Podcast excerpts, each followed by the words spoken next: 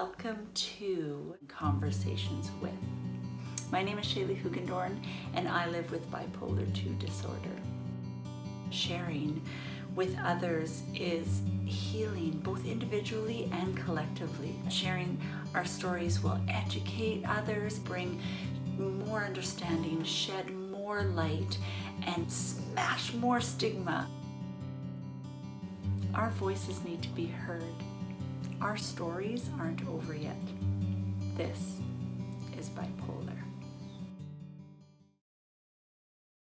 Hi, everyone, and welcome back to This is Bipolar. We are so glad that you are here with us. If it's your first time listening, my name is Shaley Hoogendoorn. I live with bipolar 2 disorder. I'm a mom, a wife, an event planner, a school teacher, and podcaster. And uh, I'd like to think fierce mental health advocate. And I'm really excited today because I have a guest that's from very far away and we finally got our schedules to work. So um, I'm really excited for you to learn more about Ellen. Ellen, can you tell us a few things about yourself? Yep. So I'm Ellen. I am from Australia. So I live on the East Coast, just a bit north of Sydney. And I am a psychologist. I actually have a doctorate in clinical neuropsychology. Um, but I also want to preface that saying I've mainly worked in pediatrics. So okay. I haven't spent a lot of time working in kind of the adult mental health world. That's not my area of specialty. So I have the training, but yeah, it's not my specialty. Oh, that's interesting. Um, yeah. and I'm also a mother. I've got two little kids. Um, I've been married for 16 years, something like that. And I travel a lot is my biggest passion in the world. Yeah. Um, yeah. And I also do some mental health advocacy. She does. And she wrote an amazing book. And I have it on my iPad, Chaos of My Mind. Did I get it right? Yes. A bipolar yep. memoir. Yes. And we will be talking about that, but and I'll put it all in the show notes. But yes, go and get it. Is a really good. I could I read it in two sittings. So it was really, really good, really powerful. Of course, hard reads because we talk about hard things. And speaking of which, I just wanted to remind everybody that we do talk about hard things here. Um, I don't so much say trigger warning just because. I feel like the entire podcast might be a trigger, but also sometimes saying trigger warning, they're saying nowadays makes you think of it first. So I just would like to say we are going to talk about hard things. Listen to your body. If you need to take breaks or you need to come back for um, a different time, please, please, please take care of yourself. So, with that being said, I would love, love to jump into your journey. And I'm curious, when, at what age or when did you start to notice that maybe there was something different or maybe there was something wrong? So I I come from a family with significant mental illness. Okay. So we have um, I have an uncle with bipolar. I have a brother with bipolar. Mm. I, my parents have their own mental health issues. So it's it's there, and it was always something we talked about. Um, awesome. So probably more than a lot of families. Um, but within that setting, I was kind of the normal kid. I was the one that I went along without difficulties. I was always kind of did well in school. I kept my head down. I had a very um, nerdy group of friends. So we didn't kind of get into trouble and things like that. So outside things looked pretty good. Um, but when I was a teenager was when I hit my first depression. Mm. And I just went from like, I loved school, I loved doing those things, and I just didn't anymore. Um, I still did them. So it wasn't, no one else saw it. Mm. Um, but I didn't love anything. And like, that's the first time that I remember planning how I was going to end my life. Yeah. Um, was probably around 16. Um, so yeah, yeah, that would have been sort of when things Wow. Yeah. I'm really curious um, and and reading in your book. So just because um, September was Suicide Awareness Month, and I was thinking about it more, and I've been um, trying to learn a few more things. And I remember I, you know, would always say, no, no, no, I never had suicidal ideation or thoughts or anything. And then I start to really understand it, and I realized, like, oh, okay, wanting to go to sleep like for a very long time is suicidal ideation. My bipolar is very cyclical.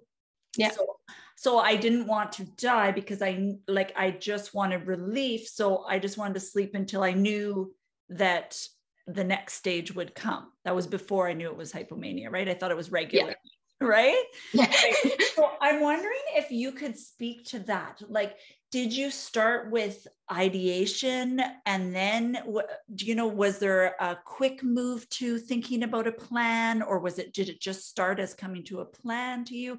I just i just want to destigmatize that and help people really understand. I'd love to hear your experience what you were thinking feeling how that worked at, um, at this time as a teenager.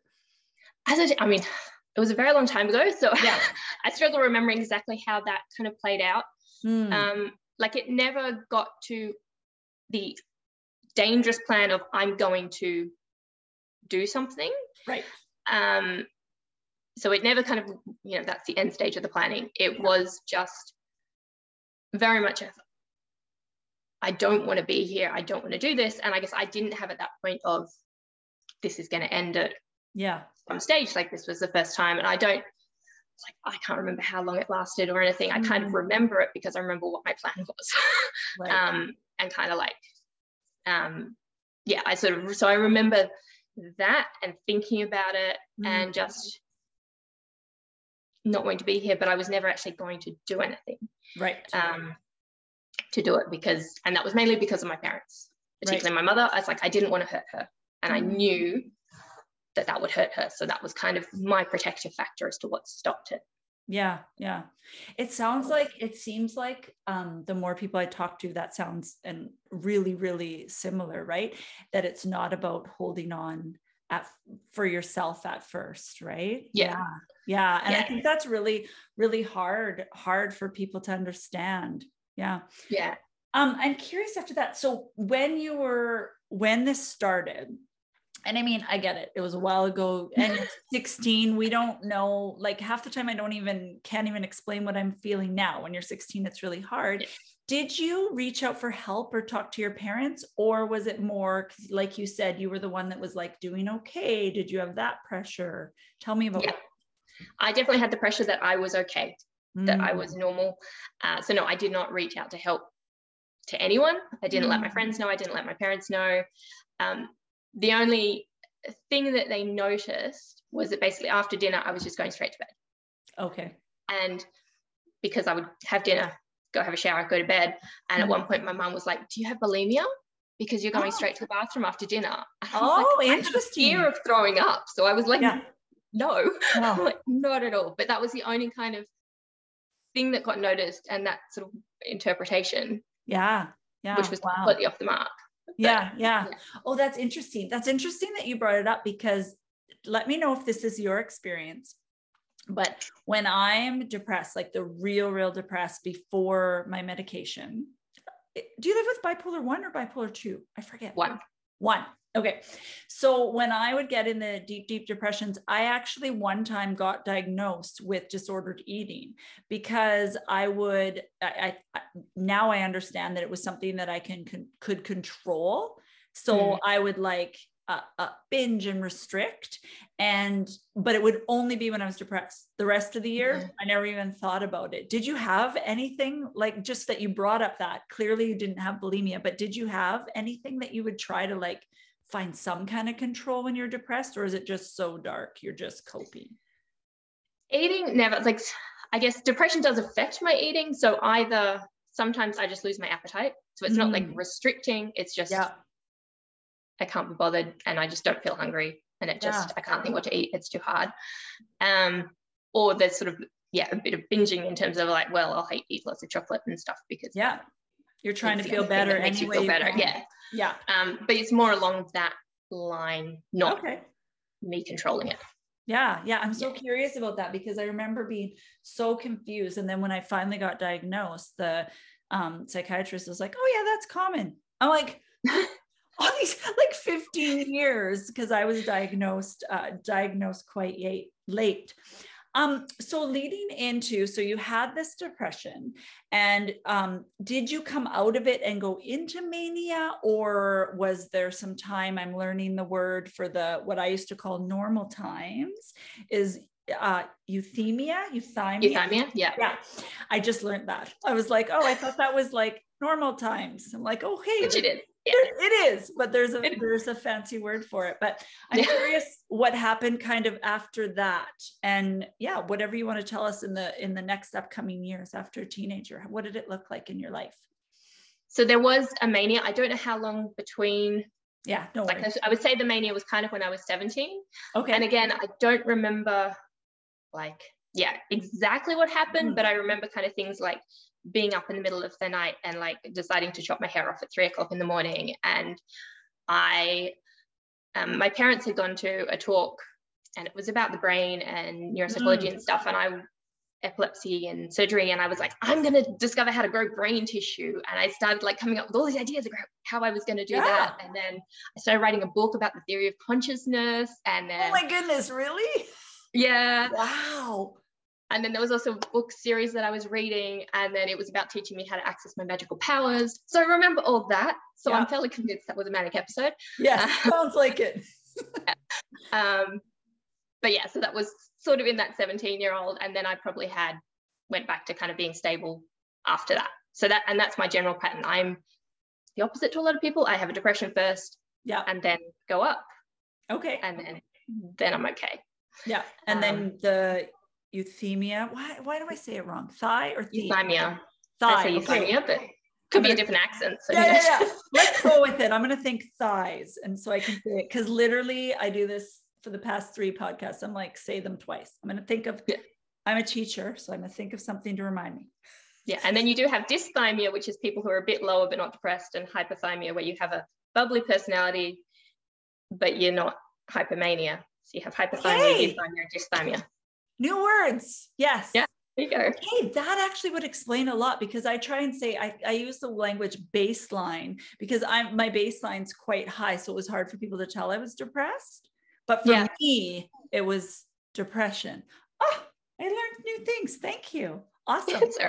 so when you did that, just so is it pretty cyclical in terms of timing? Like, you know, like for me, it was fall and then all the way through winter depressed then may it would be like literally to the weeks. And then i would be um, hypomanic rapid cycling until the fall again with periods of euthymia.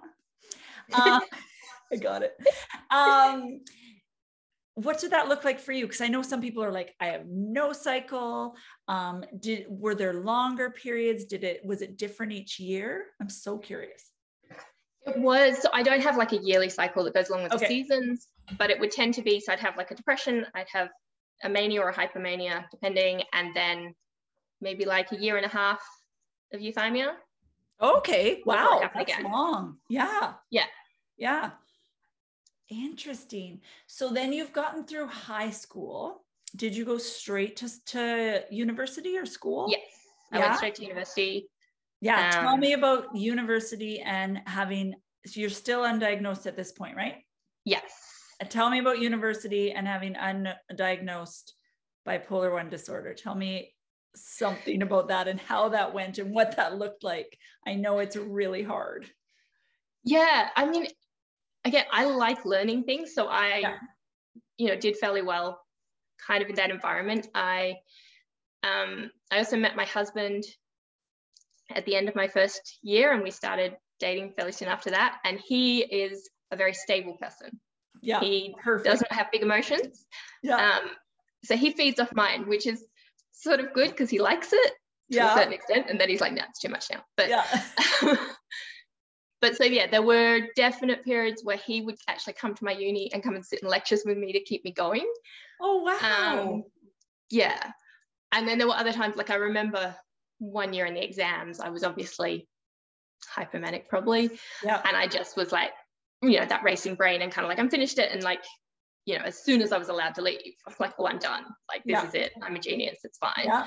Yeah. Um, but yeah, I mean, it sort of went through really fairly, fairly yeah. steadily. Um, yeah. but yeah, the support from my husband was huge in that, in keeping it yeah going yeah i uh yeah we talk about um borrowing from nervous system so my husband's pretty even keel too so i borrow a lot from his nervous system we always we always talk about that yeah um so when you had manic episodes during university. What does that look like for you? I can hear that you're saying the where you have grandiose um, ideas and also that you think you're awesome at everything, which yeah. same same same yeah, um, yeah.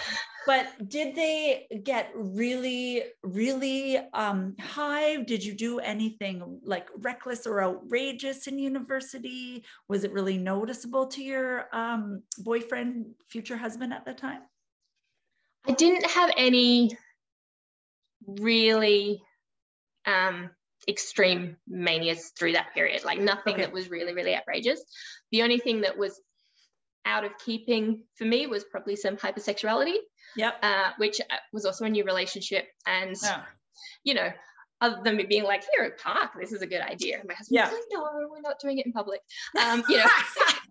It's a great idea. Oh, yeah. So that's probably like very out of keeping for my personality. Yeah. That was going on. But again, it was only with him and yeah, it was in the realm of yeah, yeah. yeah. Okay. Interesting. That's so interesting. And he, um, your husband, he did he notice the low lows? Like, did did something click for him? Was he wondering, or he just thought that's like your personality and who you were? Yeah, he. I mean, he saw it and knew it, but yeah. didn't diagnose it. I guess, or like it was yeah. just that's you. That's how life is.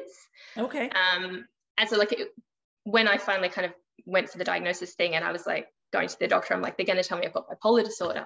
And he was like, what? You're kidding me. Like, no, where's that coming from? And I printed out the diagnostic criteria from DSM and went, here's that. And he read it and went, oh, yeah, they are. Uh, right, right. So, right. oh, wow. So tell me, so while you're going through this, even you know that you're that it runs in your family and you yes. seems like you guys have uh, uh, in your family have uh, a lot of awareness about um, mental health and mental illness. Were you thinking at the time this is something i probably have but i'm not going to go get help for it or were you just coping? Or tell me what's going on um, what's going on about thinking about those things. I think i was in real denial. Okay. So I don't remember ever kind of thinking I might have bipolar disorder. Okay. At all. Uh, depression, yes. Okay. Um, but yeah, until I got to the bit where I was actually going to see a doctor, yeah. um, I don't think I'd ever like consciously thought about it. But I think it was probably that denial thing of, yeah, I'm the normal person, and I just, yeah, yeah, there's nothing wrong with me. I'm fine. I'm just going to get on and do life. And yeah. Yeah. Yeah. It's like those family roles or things we believe about ourselves. I know I always thought like, uh, because I didn't understand hypomania and or anything like that, and I'm the first one in our family that's diagnosed. Mm. As a layperson that's not a doctor but knows her life, I think there's definitely undiagnosed um, in my family as well. So I didn't have anything anything to go on, but um that's so that's so interesting that whole roles right? So i thought well i'm just really efficient and i would get so many compliments when i was like organized or you have so much energy like you get these compliments for this behavior that's actually they don't see behind the scenes that you're like frustrated not sleeping like yeah. all the all the things but it's so much better yes. and depression that it's almost like i ignored all the hard things about that time. Did you yeah yeah. i know like when that when that you know that hypermania would come i'd be like this is me. I'm back. Like this is yes. this is who i am now. Like yeah. yeah i am the funnest like yeah. everyone yeah yeah that's the same with me same with me so you make it through university you still haven't gone for a diagnosis have you seen a doctor at all about nothing no Okay. So I didn't see a doctor until I was 30. 30. Okay. So when did yeah. you graduate graduate from university? How old? So I under, my undergraduate, I would have been 21. Okay. 22 when I graduated. And then I had a year break and then I did my doctorate. And so then I didn't graduate that until I was 26, almost 27. Wow. So you just kept going in there. That's yeah. so interesting. And I bet other people probably didn't notice either, or in your family, because uh, uh, my uh, my GP, like my general practitioner doctor, I we brought him the list and was like, "Hey, I think this might be a thing." And he's like, "You wouldn't have a degree." You wouldn't have your two children and be okay and da da da da and that put me back like a ton of years. So i can imagine that because you know you finished your university degree you went on to your mat do you, do you call it your doctorate. there? Doctorate. doctorate. It was a doctorate yeah. Oh, okay so your doctorate. Um people must have been like she you know she's fine. yeah. Yeah. i've got it all together yeah, yeah yeah so did your schoolwork suffer when you were depressed or did you have certain strategies that you were able to use to get around that what did that look like when you had major depression during those times it it didn't suffer that much with it i think i mean as much as sort of like that thing of having to be normal was bad because I couldn't seek help. It also was beneficial because mm. I'm like, I mm. can't let anyone see what's going on. Right, so right. therefore I have to keep producing and doing and yeah like yeah. there sort of isn't a choice like this is just what you have to do yeah, um, yeah. and yeah like even when i was suicidal and things it was sort of like well i'm just going to keep doing until i die and then you know yeah and no one will know. keep doing yeah yeah Oh, wow. That's interesting. I know, um, and I feel like you might relate, let me know. But I feel like a lot of times, like, uh, I didn't feel valid or I didn't feel like my depression was valid because of what we see on TV or what you know other other things and I don't like the words high function I feel like we need new words high functioning makes yeah. it sound like you're better and it's not it's just different no. but um I I was the same in that I got out of bed to do the things I had to do. Like I would go to yeah. school, I would do the things like, you know, if I was going to make dinner, if it was my turn, whatever, do those things. But any other time out of those things, I just wanted to be in bed and wanted the day to be over. And I think that it's really important to let people know that within bipolar one, within bipolar two, or other, you know, it's a whole spectrum that it, you know, people say, I would have never known, but it's because we don't understand that there is a spectrum and that you can and then for a lot of things with my depression comes perfectionism right mm. and then i it's a cycle of even being even more depressed because i can't live up to this perfection that i make in my head because i feel like a loser no matter what right nothing's good enough yeah. kind of thing yeah yeah and i think i mean for me certainly like going to when i did start seeing a doctor and mm. saying i'm depressed and i'm suicidal and they're like yeah oh, but you're still going to work and no one at work is noticing or commenting. So they didn't really believe me. And because I was depressed, I literally, those was all I'd say, like, I'm depressed, I'm suicidal. Yeah. And I would just sit there. And yeah. when they were giving me medication, I'm like, it's not working. Yeah. And they're like, oh, well, we'll, we'll keep trying for a bit because they didn't. Yeah. They didn't get it. And I couldn't really explain it at that point in time either. So, oh. yeah. Oh, that's so hard because it's like, I know that it takes everything to even get to the doctor. And then yeah. you have to have like this perfect language to be able to describe it, and you can't. And then, right. And then I'm someone that's just like, I have a, my mom was a nurse. So I like doctors, nurses, I listen, like if they say something, I'm like, yep, you know, I was never good at advocating or, um, yeah. or saying because I'm like, well, they're the expert. Right. Yeah. So, if anybody's listening, if you feel some of these things and your doctors are saying something else, you know your body and, yes. and help get someone maybe to to go with you or when you're feeling in an okay space that's when i write down the things right that i remember yeah. because when you're depressed like the thought of writing a list of how you feel it's no no no no no yeah. i can i can write more than i can talk so for me writing okay. it down to give it yeah. to a doctor would be much easier than saying it. Oh, that's awesome. That's great advice. See, I'm like a I need to record it. I get anxious about writing down and like I I laugh, but I get anxious about journaling. So I'll be like whenever so whenever they tell me journal, I had to find a way to do it speaking or or other ways because I'd be like I'd be like overthink it like how much am i supposed to write when is this going to be done i don't know if i'm doing the right thing is this how you're supposed to journal and i'm like eh, i just want it to be over i'm the same about yeah. coloring it's like they're like do this for calming. I'm like no no no. I know myself. No no no. Yes, but that's awesome that you can do that because you can you can just pass it right? And sometimes it's so if we have the if we self stigmatize it's so like discouraging or you know still even though we know we don't need to it's embarrassing or awkward or whatever. So i love I love that idea of people writing and bringing it, bringing Yeah. it. That's awesome. Okay, so we're going to dive into the really hard parts because your book, you know, talks about it a lot, a lot, a lot because that was your experience. Um, Yes. I want to talk about how uh, how just the progression of of suicidal thoughts and just for people that are listening we are going to be talking about an attempt and different ways so again if that's activating in your body just a heads up but i i just walk me through that because i read your book. I read it right away when you sent it to me a couple a couple months ago. So just refresh me on like it doesn't even have to be a timeline but just kind of how how that progressed for you and what that looked like because it became a hyper fixation for you right? It became Yeah.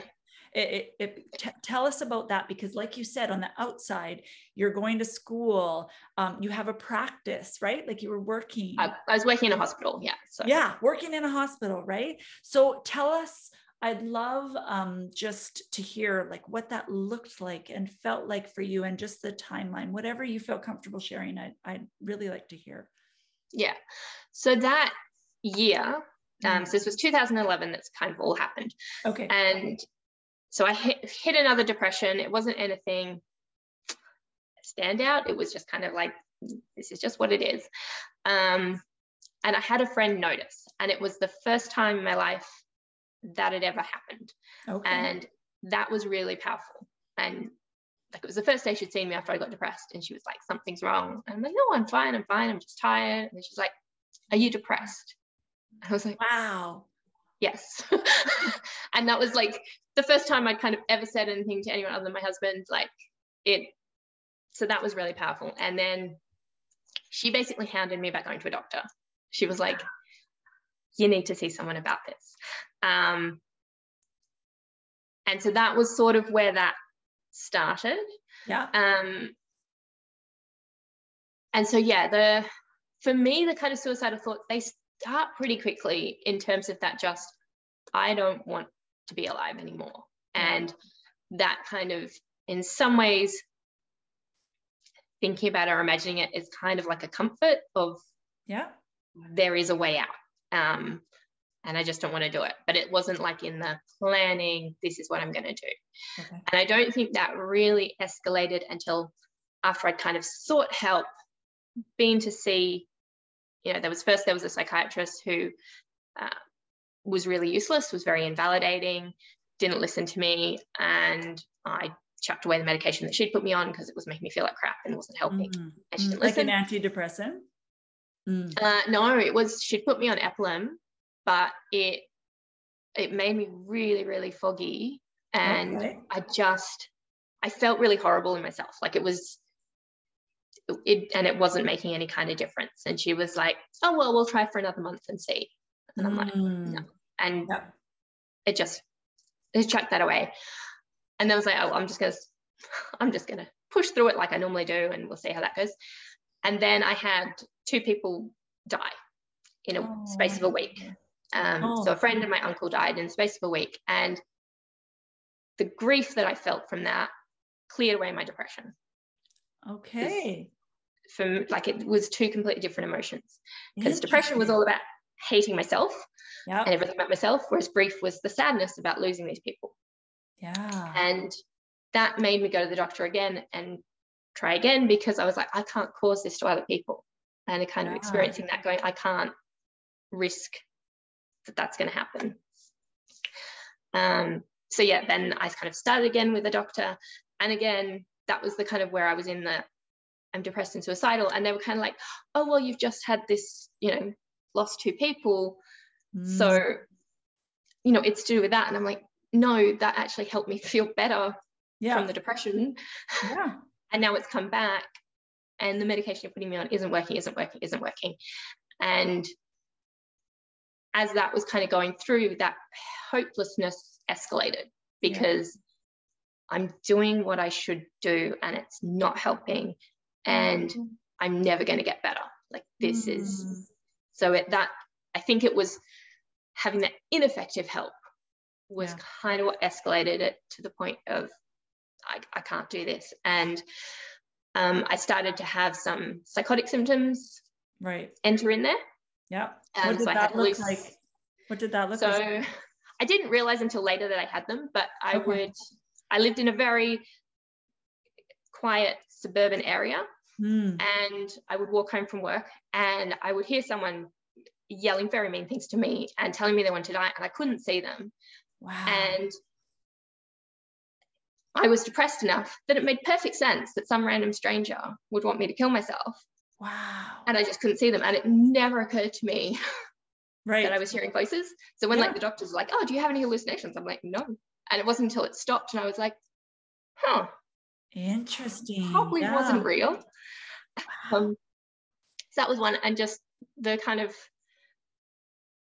the belief that I deserve to die Mm, and that everyone would be better off kind of got to more of a delusional point of view of like, yeah. this is what I deserve. Yeah. This, You know, Yeah.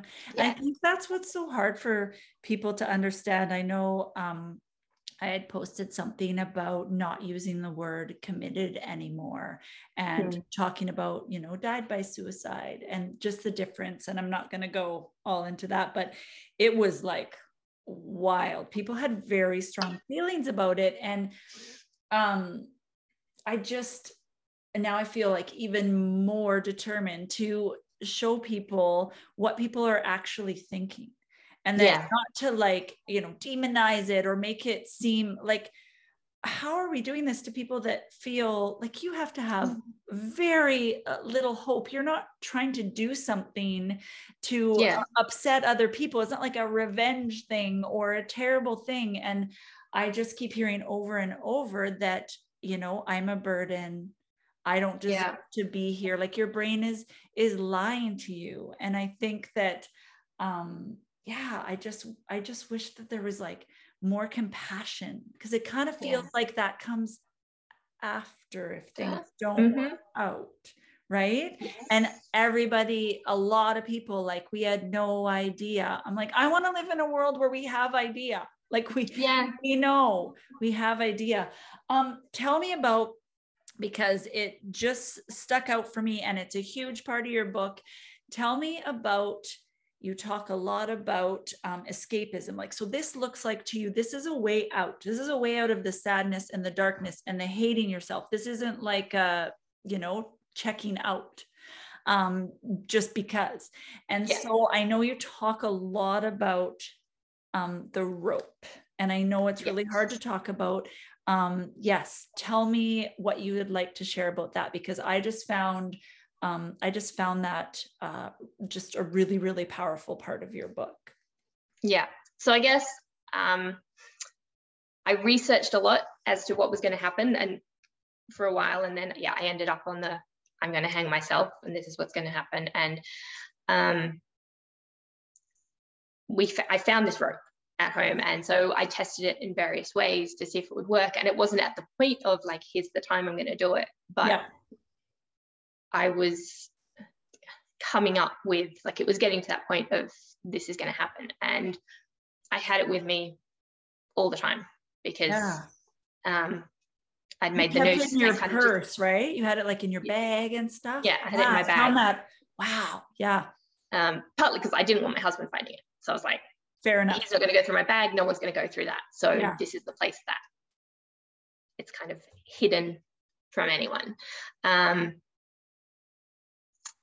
yeah so and it ended up it was a dodgy rope Oh. which is why i'm still here um Oh, well, I am happy it was Wasn't a a dodgy choice. rope. Yeah. Uh, but yeah so yeah i had that and a couple of times it got close i always find it interesting where people count an attempt Yes. because Tell me about that. i know there a few things that i did that i didn't count as an attempt other Okay. people would. Um, so I guess one of the more notable ones, like I hung up sheets to hide my body and stuff so no one would see it, put up notes and all that stuff. Like I was thinking it was going to happen. Um, I'd hung it all and then I took Seroquel hoping it would make me fall asleep Yes. and end it that way. Um, and it didn't, it just made me really nauseous. And I Mm. ended up packing it all away and clearing it up and not doing Yeah. anything. So I didn't in my head count that as an attempt because I didn't actually get off the stool kind of thing. That was Interesting. Yeah, yeah, yeah.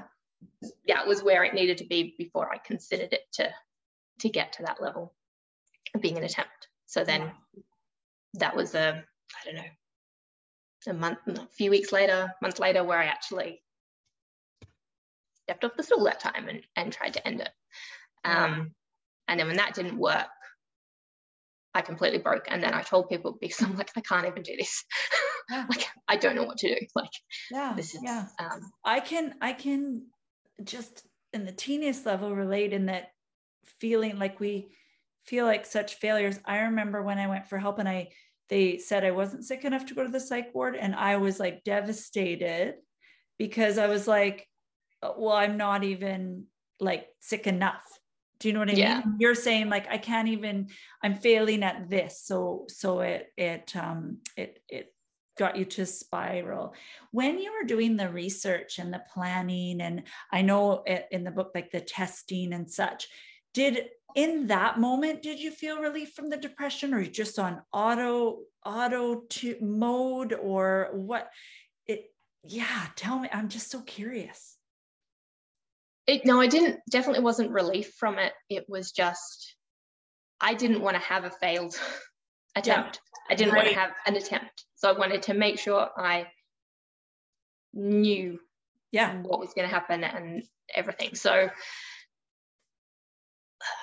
that's so that's, fascinating. Yeah. yeah. that makes sense. That ma- that makes a, a, lot of sense.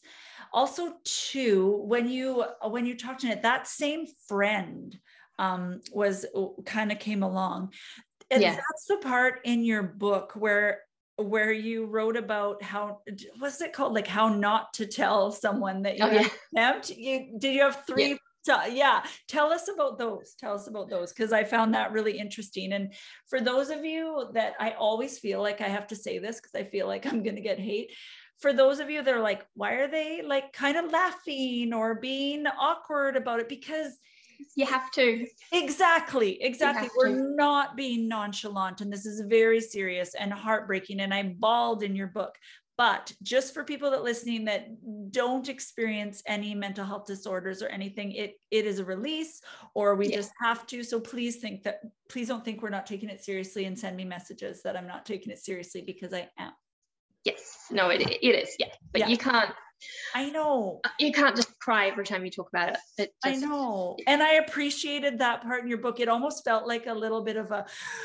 okay, back yeah. into the story. So tell tell us about those because I loved uh, I loved reading about them. Yeah. Okay. So I had like, yeah, I do this thing of like how not to tell someone you tried to kill yourself because yes. it's a really awkward thing to do. And I did it wrong pretty much every time. Um, so the first time was um, just afterwards when it hadn't worked. And I called this friend and she had been supporting me all the way through it. She knew the most of my thoughts, probably even more than my husband. Um, she's another psychologist and oh wow. She was, I guess, able to hold it a bit more for me in that way. Um, and I just called her and I didn't say anything. I was just breathing down the phone and sobbing. And okay. she was like, what's happened? And I didn't say anything. She's like, Are you safe? I said, Yes. Were you safe? No. Wow. And then she came over. And so that was kind of wow. how I told her, which, yeah. um, and yeah, she just left work, came, sat with me, got me to call my husband. He came home. We sat, we talked. I had, so I guess this is where the kind of the book came in. Yeah. Um, so I'd initially started writing it. I was going to write a book. I was manic. I was going to write a book and it was going to explain bipolar and it was amazing, blah, blah, blah. And then I got depressed into this depression and I kept trying to write the book, but it became more and more about me and then it felt fake. And then, so I made it about me. I converted it to like, okay, let's do something that's actually honest. And I kept writing it and it sort of had all my thoughts in it at the point I tried to kill myself, there was like a 5,000 word suicide note that I printed out because I'm like, wow. this explains what's going on in my head. Um, and so I got my friend and my husband to read it. And they both sat there crying, going, I didn't know how you felt. And I'm like, how did you not know? I've been trying to tell you. Like, you're the people I've been the most honest with. Yeah. And even they hadn't really understood what was going on. So that was the first time of telling someone. Um, and then I had another friend who I wanted to tell. And again, I I've messaged them saying I have to tell you something, and they were like, "Okay, you're freaking me out. What is it?" And I'm like, "I've got to do this in person." And again, I just basically broke down. I was like, "I tried to kill myself," and they were like, "Uh," because yeah, they didn't yeah. they didn't know. Um, and then there's also like trying to tell work and people like that because I had so even after I had tried to kill myself, I was terrified of being put in hospital because I didn't want work to know. Right. And this was like the worst thing that could possibly happen would be work finding out what was going on. Okay. Um, and it wasn't until I was better that I'm like, I can't let me keeping this a secret kill me. So therefore, I need to tell. Yes. More widely what's happened. Um, and you know, I'd rehearse it all in my head as to what I was going to say, and I'd get in there, and oh, I no. don't know how to say this. Like, you know, how do you bring this up out of nowhere with your boss and go, "This has happened, and I don't need anything because I'm doing better now." But yeah, I have to have it known. So if I get there again, I can ask for help. Wow, uh, wow, yeah. that is that is huge. Were you afraid that you might lose your job, or more like ego wise, like you didn't like it's your job you didn't want people to to to know and think that you're maybe like not good at your job or something like that? What were you thinking? Yeah i think it was i wasn't worried about losing my job because i worked for the department of health and you would know, hope currently happen. um, but um it was more about the stigma and about like yeah people judging you or even like people monitoring you. I didn't yeah. want that. I don't want people yeah. going she okay? quiet today. Like is something going on? Like you know it's like i can do my job and i can do it well yeah it's more about just i just need to be able to seek help like yeah. i don't need anything happening yeah. and so yeah it was that worry about that kind of stigma and stuff yeah going yeah. on yeah Wow, wow. So at that point, um, with your friend and your husband, they know. So at that point, do you go back to the doctor and start pursuing uh, diagnosis even further? Tell me about how that came to came to be? Yeah, so basically, the doctor that I was seeing at that point was a GP, so in our system, general practitioner, who had a special interest in mental illness. Okay. And so that's who I'd been working with. And then told her what happened, and she went, I can't help you, basically, um, and sent me to a psychiatrist. Okay. And that was the best thing that happened because that psychiatrist was amazing. Love her. She was great. Mm. Um, and she was the first doctor that I'd seen that really helped. Um, so yeah, so that kind of happened. And that first appointment with that psychiatrist, we sat, we'd sort of gone through the history, and then we sat there for about five ten minutes in silence while she went, Am I going to force you to go into hospital? Um, because, and in hindsight, she should have, right. but I lied quite a bit to make yeah. sure that didn't happen. Yeah. Um, yeah. yeah. But yeah. that was the best thing because then she changed my medications, got me on the right medication, got me through it. Yeah. Right, right. Yeah, it's interesting, right? Like that question. I I found for some reason I found that question. I find it because people they and it needs to be asked but the are you going to uh, harm yourself or others or whatever i found i remember finding that just like such a like stigmatized humiliating question for me for some reason that was like the a huge huge question. And i think like you said she she probably should have. So there's no shame if you are someone that has gone into the hospital or sometimes even though i know there's terrible experiences and good experience sometimes it's the only only yeah. choice. And i don't know what it's like in australia but we don't seem to have a middle ground here in canada or i would probably say north america where it's like here, even though it, it's free, you, are on a waiting list. It's like, oh, hey, I'm not doing very well. Oh, okay, you can see a psychiatrist in three months. It's like, well, what about in the in between where maybe I don't really want to be here, but like you, functioning and haven't, you know, quite done, but there's no like in between care. You have to either go to emergent emergency and get hospitalized or wait. Is it like that yeah. in Australia? Yeah, on mental health care, like we have you know free healthcare as well but okay mental health care not so much um, it's very poorly funded so um, trying to get into the public system for that unless you are going to kill yourself like tomorrow, Yeah. it probably isn't going to happen. Um, Wow. like it's it's just not really a thing um, so much. So you you tend to have to go through the private system and um, like that's there's a rebate, but there's still a gap you get you have to pay. So Right, I think right. some psychiatrists will bulk bill so you don't have to pay, but it's pretty Yeah. rare. Yeah. Um, Oh, that's interesting. See, we don't even have that option, right? Like you okay, can't, you don't have an option to like, hey, I'll pay, which is terrible if you're like privileged, right? Like it, it should Yeah. be equal, but yet it's like equally bad. Yeah. you know what I mean? Like, uh, Yeah. so yeah, yeah. Oh, that's so interesting. Okay, so tell me about. Um, so I remember there was this one part about when you were when you would walk you would walk near was it hills or cliffs or, or something you, and your friend was trying to get a hold of you i remember that part in your book am i remembering correctly yeah, yeah. I mean, there was probably a couple. So I think Yeah, okay. there was so early on before I'd kind of settled on the hanging thing, I did go to there's a very well-known suicide spot in Sydney. oh really And- Oh, Um, so I'd been there. I went there at two different times. okay Um, and that one I did. So the one time I went there, and I did think I was going to go through with jumping. Um, and I did feel clearer once I got there. I was like, you know what? I can wait. I can come back tomorrow. I'll wait. And I'd had that friend had called me before I left because I was supposed to be meeting her, and I cancelled that um because my husband would think I was with her, and you know, yeah yeah um, and she'd said to me, like, basically, how important I was and that this was going to get better. And when I was there, I was like, maybe she's right. Maybe she's right. So I'll go home.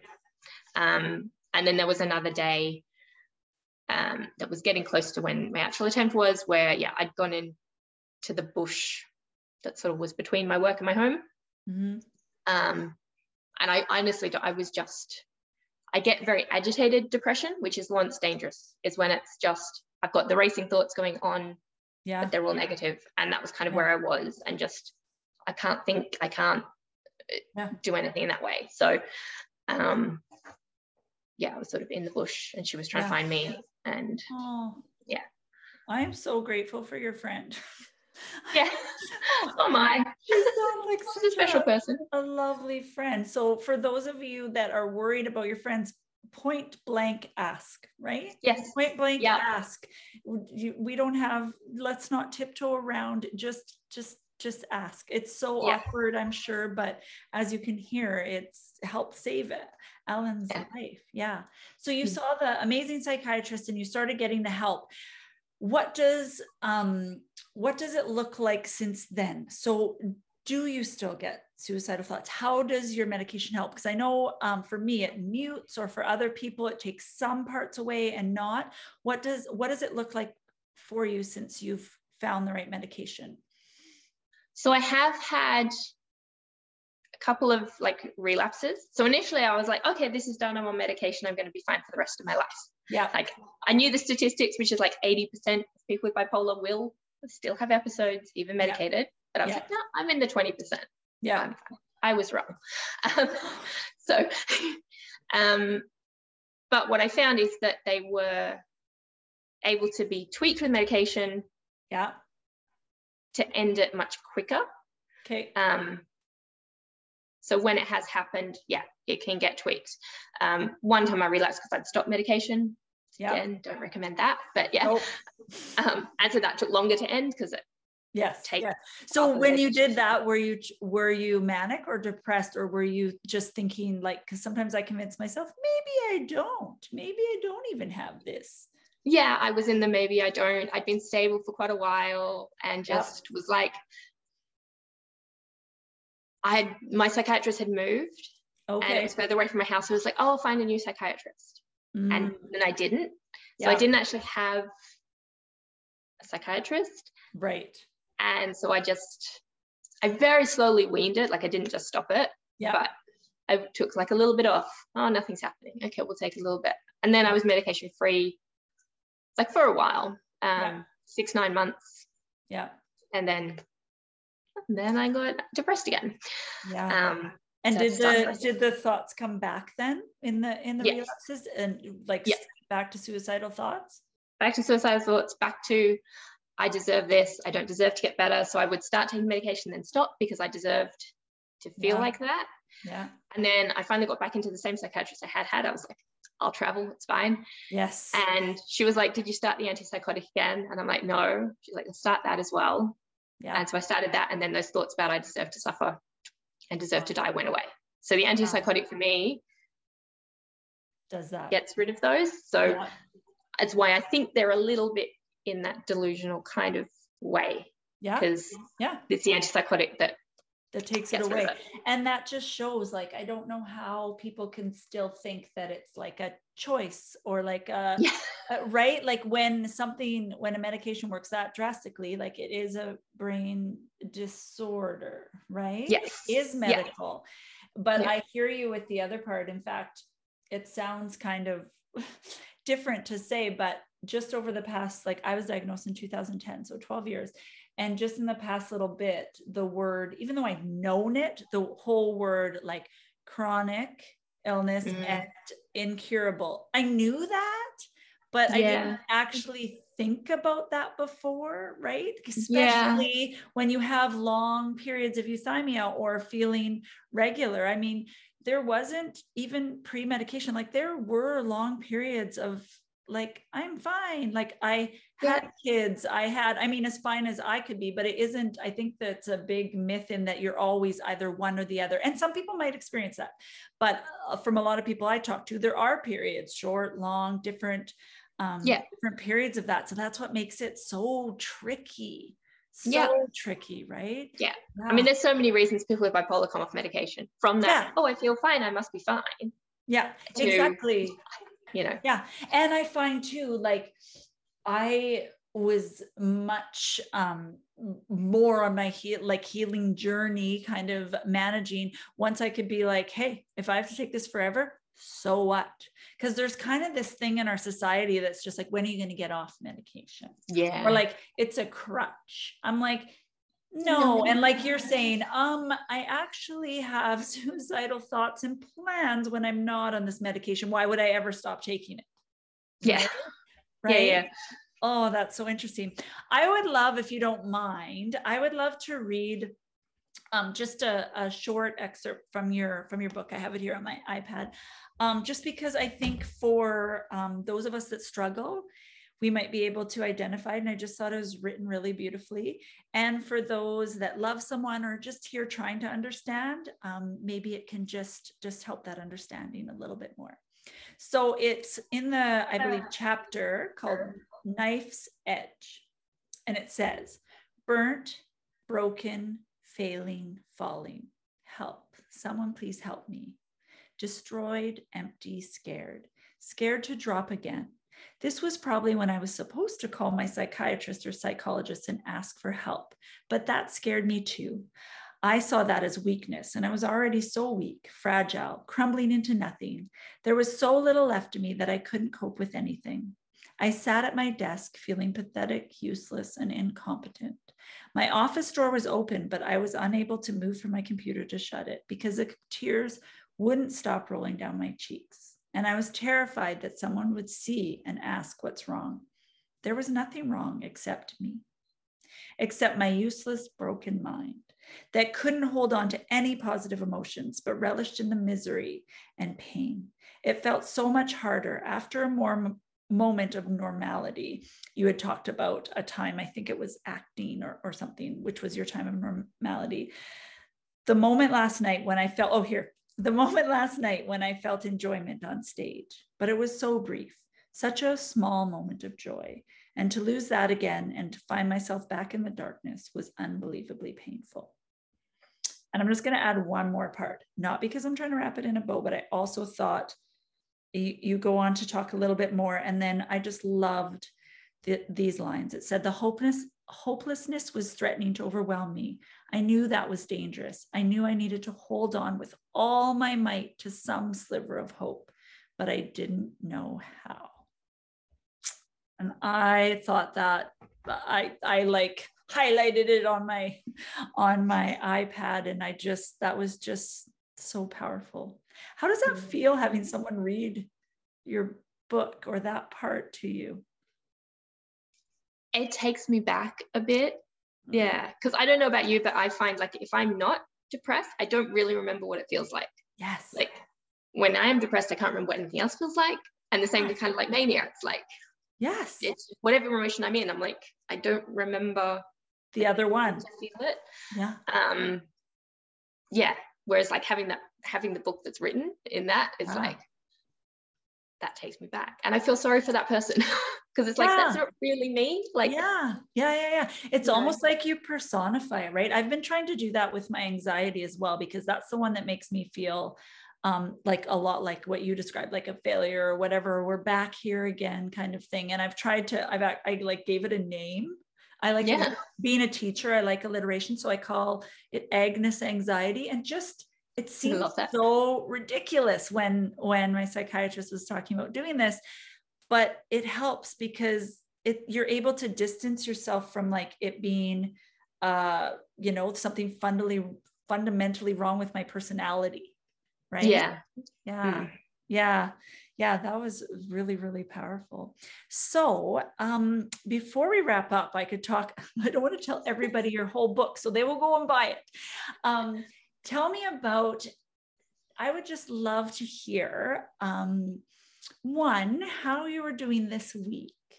And then two what would you say to someone who's listening right now and identifying with a lot of the hard parts of your story? What would what would you say to them? So a two-parter. Just i'd love to hear about this week because i know sometimes it's too much to ask about how are you doing now? And then also if you had something to say to others that are that are finding themselves in your story Well, I guess at the moment I'm in a fairly good place. So I'm, you know, I have the emotions that everyone has. I have two little kids. They give a lot of emotions, but it's Mhm. it's euthymia. There's good days, there's bad days, but it's euthymia. It's not a Yeah. um, anything problematic. And in terms of what I would tell other people, I mean, there's sort of two two bits that I kind of want to say of like Yes, if you please. what I think I would do for someone in my life. So if you're listening and it's someone in your life that you're worried about, Mm, the most powerful thing is being there. It's not what you say, it's about yes being there. It's about doing things like I'm at the shops. Can I pick you up, you know, a roast chicken? Or like, you know, can I actually doing things, inviting someone, even if they say no a lot, just letting them know that you care about them, yes that you're there and that you value them as a person. Um, so that would sort of be for that. And if you're someone who is in that struggling, is to reach out and tell someone because Yep. people do not know what is going on in your head. They don't pick up subtle cues. Everyone is way too wrapped up in themselves that's to- so pick up what's going on for someone else. Like you do, as hard as it is, Mhm. you have to reach out and let people know whether it's a doctor or a psychologist or a friend or whoever it is and try and explain it whether it's recording it or whether it's writing it down whether it's you know whatever's going to make it easier yeah for you whether it's going reading a memoir that makes sense to you and going read this Like, Yeah. this explains how i'm feeling like, yeah yeah that Yeah, I Um, know some people have like sent people different episodes of our podcast. I feel so honored about that. And yeah, and books and such. Um, Yeah. yeah. that's really, really powerful advice. Well, one of the fa- my favorite responses I had to my memoir was I Yeah. gave it to a friend um, to read, and she read it, and then she had a really good conversation with her sister, who she knew had struggled, and she'd never understood it, and she read the book and went, "I didn't know," and had a Mm, real and honest conversation with her sister, and she's like, "It's the first time, but I've really listened to what she had to say." And I'm like, that's why I wrote the book. oh, so yeah. people have those conversations. Yeah, yeah. Oh, I love it. I am so grateful for you, and I'm so grateful for um, your book. It, I just think it's really, really going to help people. Um, yeah, yeah, it is. It is. Um, and I just want to let everybody know that I'm going to put all the details, but yes, go go and buy it, read it, and just a reminder: you don't have to live with bipolar to read these memoirs and stories. In fact, I think it's of even a more importance, and that it will help break stigma by people just um, learning, learning about mm. other people, so that they can flat out flat out ask. And I am so happy that you and your book exist. And I um, I love what you're putting out on that your Instagram as well. It's um, really really helpful. And so thank you thank you thank you for for showing up vulnerably today and sharing things that are really really hard to say i really appreciate it well thank you for having me it's been nice it's been nice talking yeah it was really nice talking i always feel yeah, it's so bizarre to explain to other people how I feel uplifted after a hard conversation like this. Mm-hmm. But yeah, yeah, awesome. Well, thank you so much. This is Bipolar. Thanks again for tuning in. You can find video versions of This is Bipolar on our YouTube channel. We also have all our previous and soon to be future episodes of the podcast on Apple, Podbean, Spotify, and Google Play. We spend most of our time on Instagram at this dot is dot bipolar. There is a vibrant community there where we have conversations and post different ideas and different strategies, and we'd just love for you to join us there.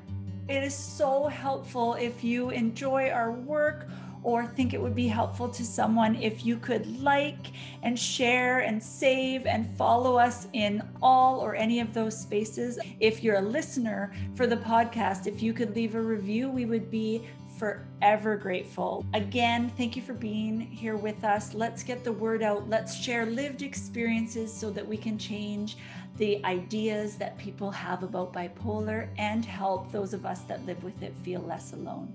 This is bipolar.